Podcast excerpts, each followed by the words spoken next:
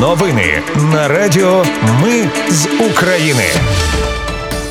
Ми з України з вами Ольга Боровець. Далі для вас підготувала огляд основних новин тижня, що минув. Дізнаєтесь про масовані атаки росіян на українські міста. Почуєте, як вирішив використати воєнкомів президент Зеленський. Також розповім про першу за півтора роки розмову президентів України та Китаю. Дізнаєтесь за що Папа Римський критикує угорців і що він подарував українському прем'єру. Розповім, кого Путін вирішив депортувати з окупованих територій і як в Пар'є ставляться до депортації. Також почуєте, хто вже підтримав вступ України в НАТО, а хто вважає, що на це потрібен дозвіл Росії. Також слухайте, чи зростуть тарифи на електроенергію, що там з експортом українського зерна, як в Україні благородно косять від мобілізації. А наприкінці почуєте, хто з новими силами береться за курців в Україні.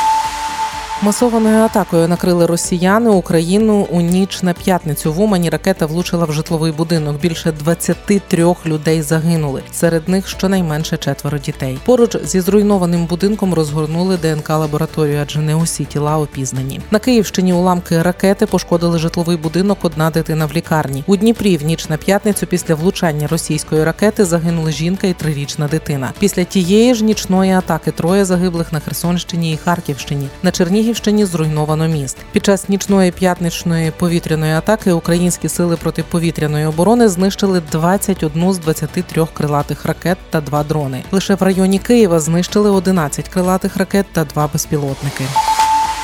На фронті найгарячішими залишаються Бахмутський та Авдіївський напрямок. Запеклі бої біля Мар'їнки. Водночас Росія продовжує атакувати українські міста та села поза лінією фронту. У понеділок над Україною збили 9 ворожих безпілотників. У середу лише над Херсонщиною знищили 6 дронів. А у четвер над Донеччиною приземлили два безпілотники. Крім того, окупанти атакували Україну і ракетами. У вівторок ввечері вдарили по Марганцю і Нікополю на Дніпропетровщині. Там травми отримали двоє людей. Також у вівторок, 25 квітня, росіяни росіяни завдали удару по будівлі краєзнавчого музею у Куп'янську на Харківщині. Загинули двоє працівників музею, десятеро осіб поранені. Щонайменше п'ятеро людей загинули у результаті російських ударів по Донецькій та Запорізькій областях 26 квітня. Ще четверо людей отримали поранення. В ніч на четвер, 27 квітня, росіяни обстріляли Миколаїв. Ракети влучили у приватний будинок і багатоповерхівку. Одна людина загинула, 23 поранені.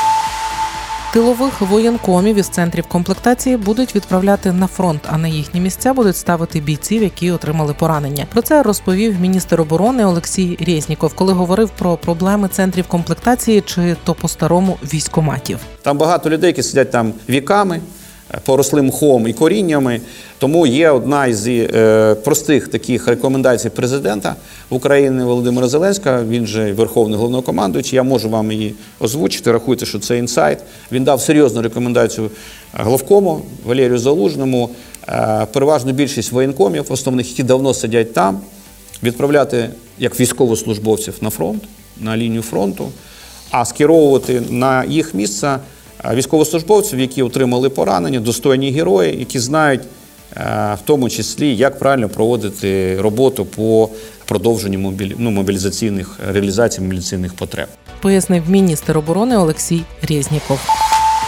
До міжнародних переговорів президенти України та Китаю поговорили телефоном у четвер. Це була перша їхня розмова з часу повномасштабного вторгнення Росії, тобто перший контакт з лютого 2022 року. Після розмови Володимир Зеленський розповів, що обговорив з китайським лідером Сі Цзіньпіном залучення Пекіна до мирних ініціатив України та наголосив на необхідності підтримки суверенітету України. Водночас китайське видання Хінхуа повідомляє, що Сі Цзіньпін схиляв Зеленського до діалогу та переговорів з Росією. Цзіньпін він наголосив, що Китай не створював українську кризу і не є стороною кризи. Однак, як постійний член Ради безпеки ООН і відповідальна велика країна, Китай не буде сидіти, склавши руки, не буде підливати масло у вогонь тим більше не буде використовувати ситуацію в особистих цілях. Очільник Китаю також повідомив, що продовжить направляти Україні гуманітарну допомогу. Після переговорів стало відомо, що Китай надійшла свого представника з візитом в Україну та в інші країни для консультацій по врегулюванню війни. Додам, що Китай насправді досі називає називає війну в Україні українською кризою. Нагадаю також, що у березні Сі Цзіньпін побував з візитом в Росії, зустрівся там з Путіним. До цього китайське міністерство закордонних справ опублікувало ще в лютому так званий свій мирний план з власними ідеями щодо врегулювання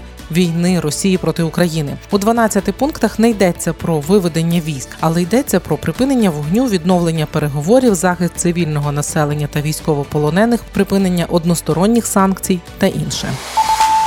Український прем'єр зустрівся з папою римським у четвер в Ватикані. Я попросив його святість про допомогу у поверненні додому українців, українських дітей, яких утримують, які арештовані, депортовані в Росію злочинним способом, розповів Денис Шмигаль. Він також запросив папу в Україну. Папа Франциск подарував українському прем'єру бронзове лиття, яке зображує квітку, яка проростає з написом Мир це делікатна квітка. А також подарував спеціальні видання і послання на цьогорічний всесвітній день миру. Шмигаль подарував папі римському репродукцію відомого бородянського півника та фотоальбом про війну і опір українського народу.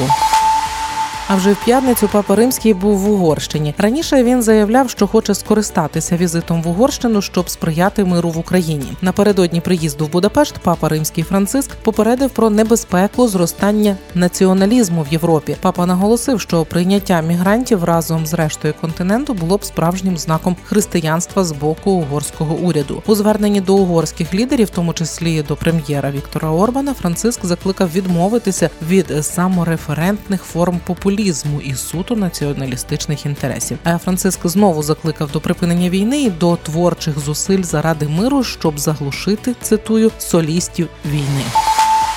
Наприкінці тижня в Україну приїхали президенти Чехії Словаччини Петр Павел та Зузана Чапутова. Побували у містах на півночі Київщини, які були в окупації. Це був перший візит Петра Павела після обрання в Україну. В офіційному твіттері Петр Павел опублікував фото на тлі пошкодженого будинку. Ймовірно, це було в Бородянці, і написав: Ми з Сузаною Чапутовою поділяємо цінності свободи та справедливості. Тяжко бачити на власні очі, що українці платять за це найвищу ціну кров'ю та життям своїх громадян. Боротьба з агресором захищає те, що нас об'єднує. Написав Петр Павел. Президентка Словаччини Сузанна Чаботова у своєму Фейсбуці написала, що спільний візит в Україну з президентом Чехії підтверджує нову еру відносин між главами держав Словаччини та Чехії. Це наша перша закордонна поїздка разом. і Я рада, що ми прибули саме в Україну. Наш чіткий сигнал нас з Україною об'єднують не лише кордони та спільне минуле, а й спільне майбутнє, наголосила Чапутова.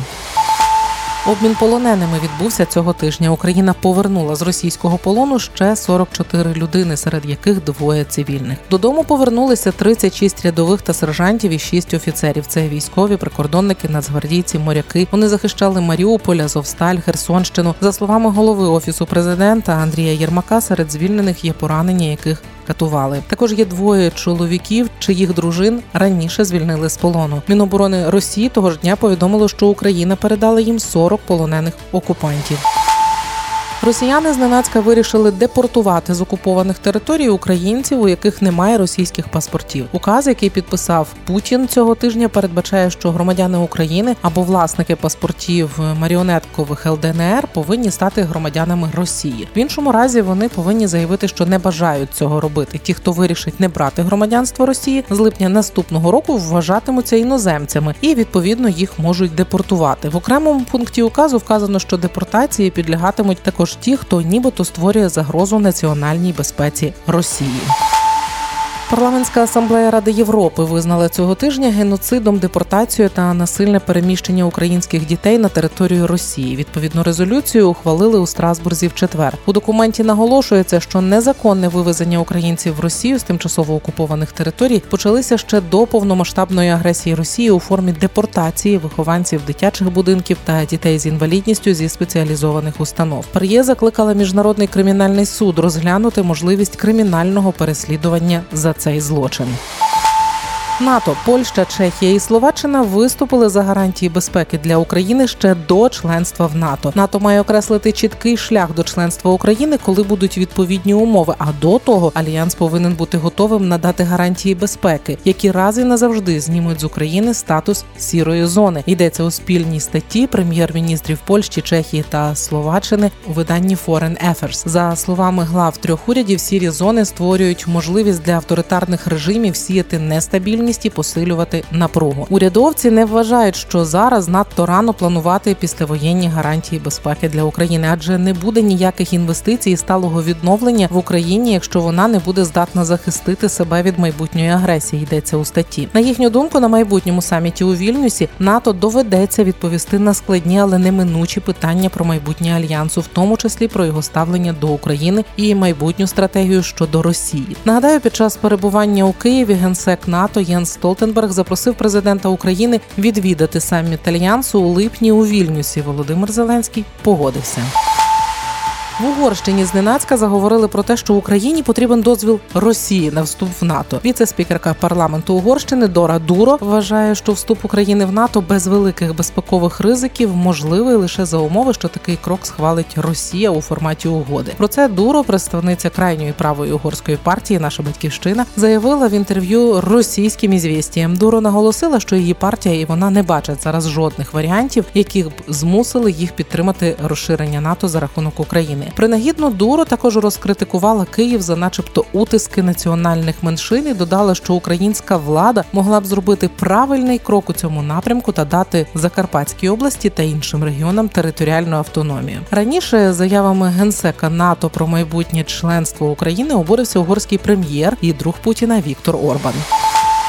Європа надасть Україні більше боєприпасів. Глава дипломатії ЄС Жозе Борель після зустрічі глав МЗС Євросоюзу в Люксембурзі заявив, що кількість боєприпасів зростає і має збільшитися найближчими днями. Також Борель заявив, що єС вже надали Україні військову підтримку на понад 31 мільярд євро. Глава дипломатії ЄС пояснив, що механізм відшкодування видатків країн ЄС за відправлені в Україну боєприпаси вже працює. А от по фінансуванню на 1 мільярд євро спільних закупівель ЄС боєприпасів для України міністри нібито й дійшли згоди, але фінального рішення не ухвалили. Раніше стало відомо, що країни єС погодилися купувати боєприпаси в компанії з ЄС та Норвегії, а загальмувала фінальне рішення Франція, яка наполягає на тому, щоб залучали тільки компанії з Євросоюзу.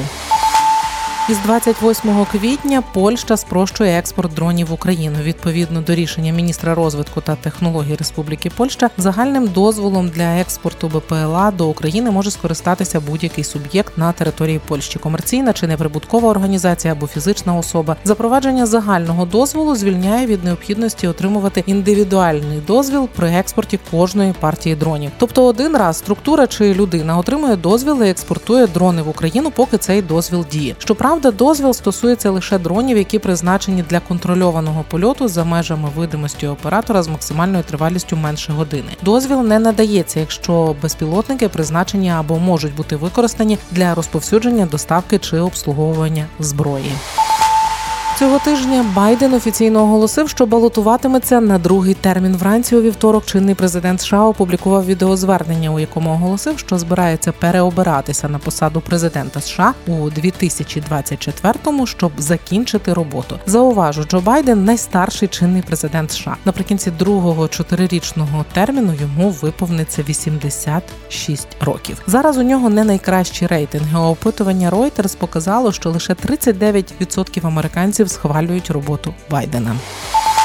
До Путіна на парад 9 травня приїде лише один президент. Як розповів речник Путіна Пісков пропагандистським медіа, на урочистостях буде лише президент Киргизстану Сидир Жапаров. При цьому у Кремлі не визнають, що їхні урочистості і Путіна особисто ігнорують. Там кажуть, що навмисно нікого не запрошували, бо дата не кругла. Зазначу, цьогоріч по усій Росії скасували десятки парадів до 9 травня і повністю відмовилися від проведення акції Безсмертний полк.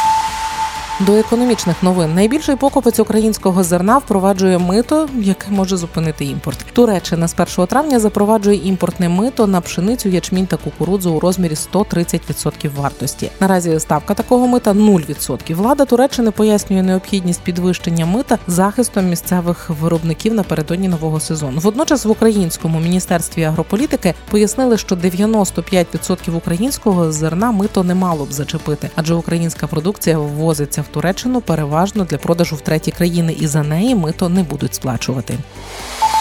Єврокомісія погодилася заборонити імпорт соняшникової олії з України. Транзит залишать відкритим. Про це заявив міністр сільського господарства Польщі Роберт Телус. Він наголосив, що Польща не відмовиться від односторонньої блокади українського імпорту, поки не виконують їхні умови. Зазначу, поляки вимагають запровадження інструментів, які будуть гарантувати безпеку і захист польським фермерам. Раніше Єврокомісія погодилася ввести заборону на імпорт пшениці, кукурудзи, насіння ріпака та соняшника. Фермери вимагають включити у список заборон також борошно, мед, цукор, м'які фрукти заморожені, яйця, м'ясо, особливо птиці. Також вимагають заборонити ввезення з України молока, молокопродуктів, яблучного соку і яблучних концентратів. Минулого тижня Єврокомісія запропонувала Болгарії, Польщі, Румунії, Словаччині та Угорщині 100 мільйонів євро підтримки для зняття ними заборони на імпорт сільськогосподарської продукції з України. Але міністри сільського господарства Болгарії, Польщі, Румунії, Словаччини та Угорщини натомість виступили з вимогою розширити список продуктів, які потраплять під заборону. Зазначу, що після повномасштабного вторгнення морський експорт зерна з України став неможливий. Тоді країни ЄС зняли обмеження на торгівлю з Україною в рамках торговельного безвізу і запровадили так звані коридори солідарності. Завдяки цим коридорам Україна могла і надалі експортувати своє зерно, зокрема по всьому світу через європейські порти. Але зерно не лише проходило транзитом, а й осідало в країнах ЄС на пільгових умовах. Так, українські аграрії за 2022 рік наростила експорт в країни Євросоюзу на 65%. Тож у патовій ситуації опинилися аграрії на місцях. Попри частково розблоковані українські морські порти в рамках зернового коридору, вивезення продукції суходолом зараз це п'ята частина українського агроекспорту. Тарифи на електроенергію не зміняться принаймні до червня. Український уряд на засіданні у вівторок продовжив дію фіксованого тарифу на електроенергію для населення ще на місяць. Повідомив прем'єр Денис Шмигаль. Перед тим Кабмін продовжував дію фіксованого тарифу до 30 квітня. До інших новин магістратуру як спосіб уникнення мобілізації почали використовувати активно українські чоловіки в українських вишах. Цьогоріч аномально збільшилася кількість студентів платної форми навчання. Нових контрактників стало більше от в середньому по Україні на 40%. Якщо виокремити чоловіків, то їхня кількість збільшилася серед студентів-платників на 82%. Враховуючи середню вартість року навчання. Трохи більше 20 тисяч гривень. Додатковий дохід українських університетів можна оцінити у 1,7 мільярди гривень. Усе це дослідили журналісти видання Наші гроші Львів. При цьому у вишах поменшало студенток і студентів віком до 20 років. Це традиційний вік для вступу. Натомість різко захотіли вчитися чоловіки віком 30-50 років. За даними Міністерства освіти, у Національному університеті Львівська політехніка кількість чоловіків-контрактників першого року навчання зросла на 187%. Але це ще не максимальний показник. У Національному лісотехнічному університеті України студентів стало більше на 606%, в Українській академії друкарства на 754%. А у Чернівецький торговельно-економічний інститут прийшли вчитися на 1134% більше вступників чоловічої статі ніж у минулі роки. В Україні відновили контроль за курцями. У бари, кафе та ресторани повернуться перевірки, які стежитимуть за дотриманням заборони на куріння. Повідомила Держпродспоживслужба. Зазначу, в Україні з 2012 року заборонено курити цигарки, кальян та електронні сигарети у громадських місцях. А з минулого року в приміщеннях заборонено курити будь-які прилади для нагрівання тютюну. Водночас порушників рік не чіпали, адже у березні минулого року уряд наклав заборону на перевірки дотримання антитютюнового законодавства. Зараз перевірки повертаються. Це були підсумкові новини тижня на радіо Ми з України. Їх підготувала для вас я, Оля Боровець. Наші новини про те, що реально відбувається в Україні. Ми не робимо новини, зважаючи на чиїсь політичні чи бізнес-інтереси. У нас реальні факти. Якщо на вашу думку те, що ми робимо, важливо, підтримайте нас. Заходьте на сайт Ми з України.ком та тисніть кнопку Підтримати. Почуємося.